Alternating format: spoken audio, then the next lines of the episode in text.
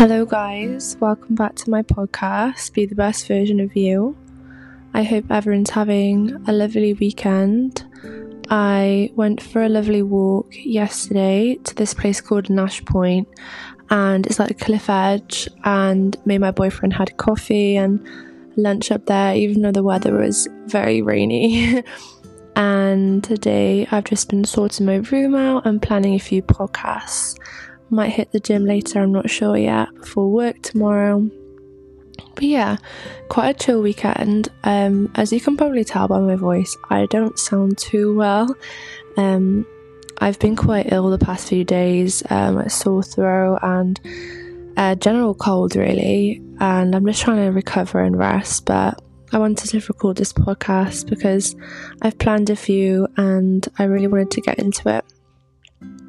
So, today's podcast is about knowing your happy place and asking yourself what brings you joy.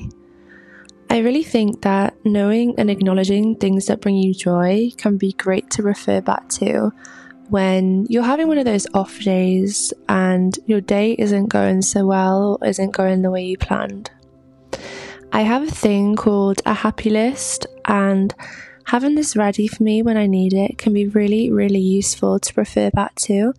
And it enables me to get back onto that higher frequency where I feel in alignment and I feel the most fulfilled. So, I'm going to share with you my happy list and my happy things. And these are things which make me feel good. Um, they this might give you an idea of what to write on yours. So mine includes beaches, mindfulness, road trips, adventures, flowers, books, wearing jewelry, swimming, making podcasts, campfires, hot cups of tea, sunny weather, birds tweeting, long hugs, paddleboarding, jet skiing, writing and journaling, meditating, gratitude, friendships, the air and breeze, the sky, sunsets and sunrises, music, passionate people, new experiences, exploring cities, deep conversations, fresh fruit, listening, inspiring, spirituality, and sunshine. And I could literally add so many more to this list, but these are the things that stood out to me when I wrote my happy list for this podcast. I do have a lot of happy lists um, on the notes app on my phone and in multiple journals since I was about 17.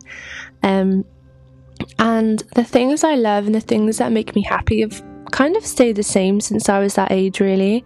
I guess they make us who we are, and the odd thing will vary as we grow older, but I feel like to the core of who we are, the things we enjoy, and the things that bring us joy tend to stay the same throughout our life.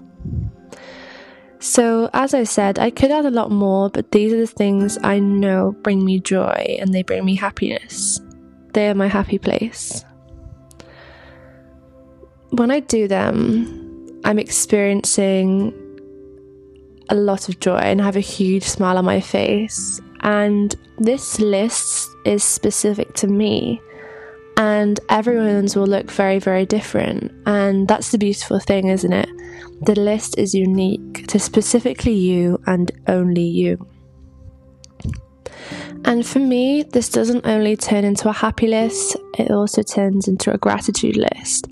And having a list of things you're grateful for and make you feel gratitude, you should definitely make an effort to do them more because you know they are the key ingredient to feeling good.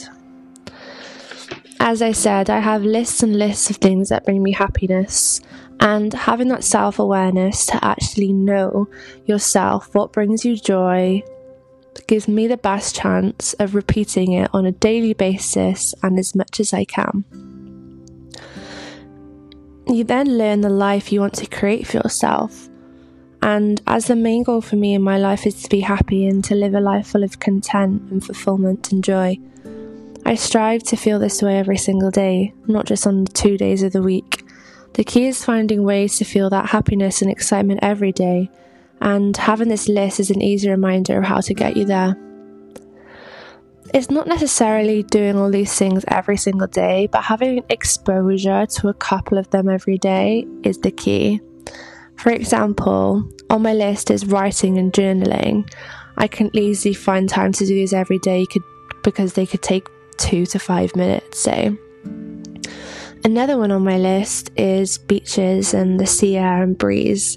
And as I said at the start of this podcast, I went to this uh, the, the sea this weekend. I went to the beach, and just doing little things like that each week bring me joy, and I find time to do more of those things. So yeah, finding time to do that for yourself, as you know, it makes you feel happy, is what you need to do.